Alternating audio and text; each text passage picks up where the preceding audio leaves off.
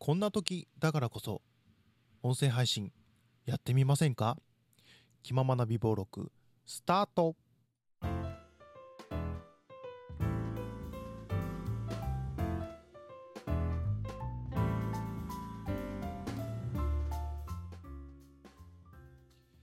どうも皆さんこんにちはこんばんは。おはようございます。気ままな美貌録始まりました。どうもいくと申します。この番組は北陸在住のサラリーマンの僕が好きなものについて語るブログ的ラジオでございます。よろしくお願いします。えー、久々になってしまいましたね。えー、年度末なので。なんかね気持ちがあのー、疲れてしまってまあ心身ともにお使いなんですけどやっぱりどうしても新しいことがやっぱりねあるので新年度なのでね。新年度か今の年度からあの令和元年から令和元年度から令和2年度に行くまででやっぱりいろんなことがあるのでちょっと疲れてなかなかラジオトークは聞いてたんですけどなかなか配信しようとは思わなかった。あのちょっと心の余裕があまりなくてですね。で、しかもちょっと昨日からちょっと喉を、えー、痛めておりまして、えー、普通に風邪をひいてしまいまして、えー、コロナだ、あの、コロナとかではないんですが、やっと喉の炎症が落ち着いてきたかなっていう感じですね。まあそんな前置きはさておいて、えー、ラジオトークの運営さんからこんなキャンペーンがえー、今日から始まります。えー、5日間連続で配信したら Amazon ギフト券30万円分を山分け在宅中こそ声出すべき理由ということで、えー、ハッシュタグは音声配信を始めようという、えー、まあいろんな事情でねまあまあ都心とか、まあ、その他の大きい都市はそうですけども週末は外出を控えて平日はなるべく自宅で仕事をしてほしいっていう、えー、まあコロナがねいろんなところで本当に本当に猛威を振るっているなっていう。でかくいう僕もあの来週かな？あのオフィシャルヒゲダンディズムって皆さん知ってますか、まあ、知ってる方多いと思いますがあのヒゲダンのツアーがねもうすぐ始まるんですけどアリーナツアーがね。で、名古屋に行こうと思ってたんです。それが先週、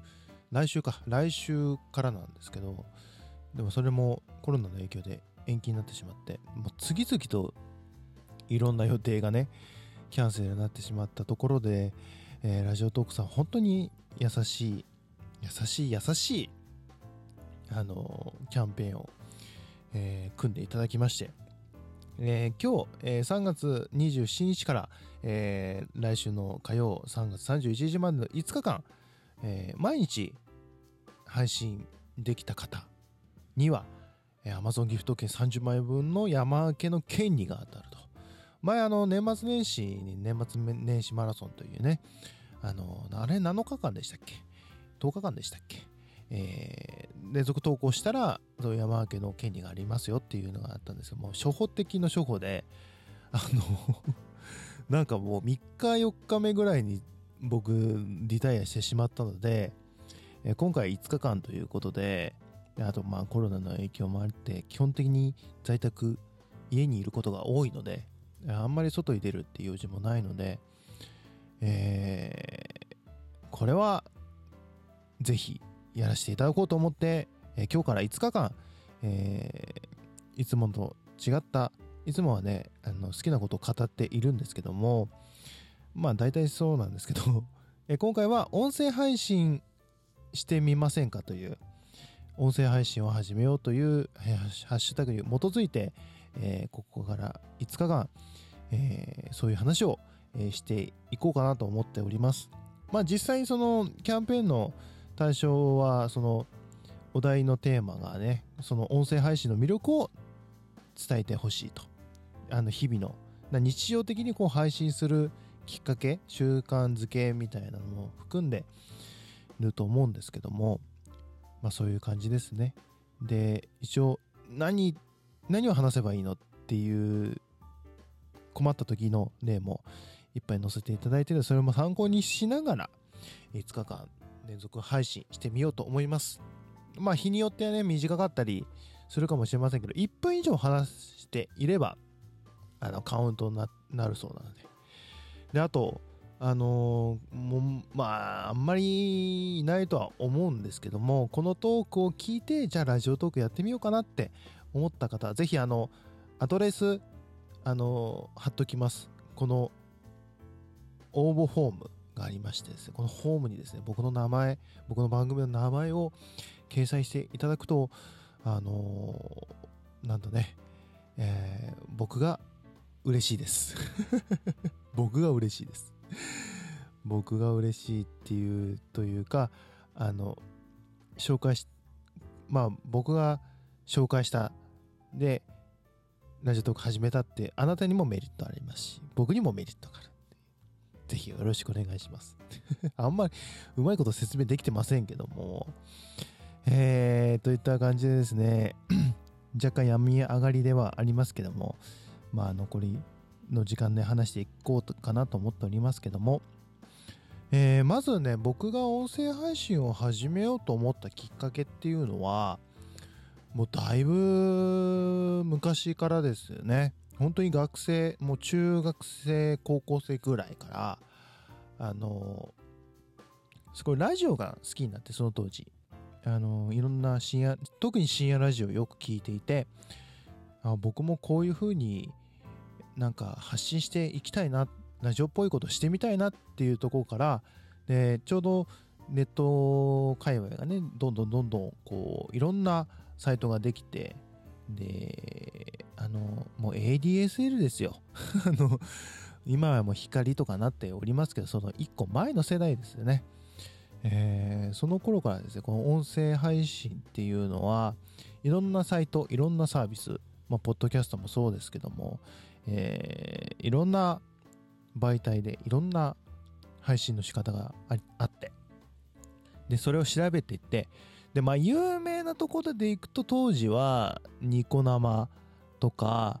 あとはやっぱポッドキャストを 自分では音声を取って編集してこうサーバーに上げていくポッドキャストっていうまあそういう二択だったんですよね。でまあそれでも良かったんですけどもねなかなかやっぱりいろんいっぱいいるので逆に。本当に今で言う YouTube とか TikTok とかツイキャスみたいに人口がすごい多いのでやっぱなかなかね僕のトーク聞いてもらえないと思ってでそこでちょっとマイナーなサービス のニッチなところをいっぱい探してであこれいいなあこれ面白そうだなっていう思ったサービスとかで当時ねスマホもちょっと普及し始めてスマホでこう配信していくものっていうサービスも増えててでいろんなものを試しましたね。でその中の一つとして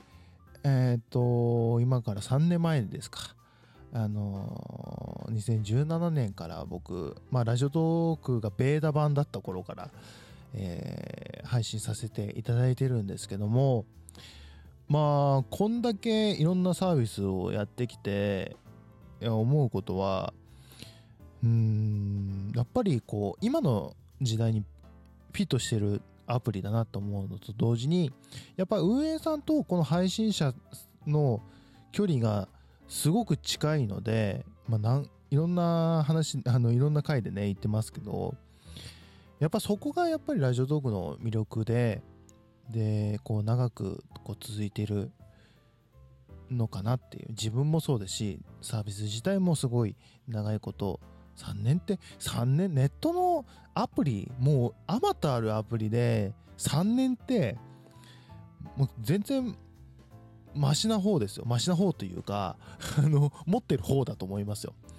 いや僕やってたそういう配信サービスでね1年で終わったものもありましたからね生配信系でね。あと生配信系が多い中で、やっぱりこのラジオトークって基本的に収録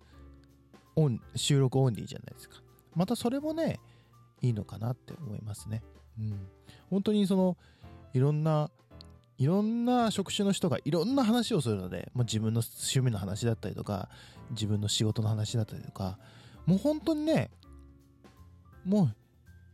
もう12トイレのトークがあってで聞いてる人も、まあ、それぞれ好きなトークっていうのは絶対あると思うんですよなんでぜひねラジオトークをあのぜひねダウンロードしてみて一回聞いてみて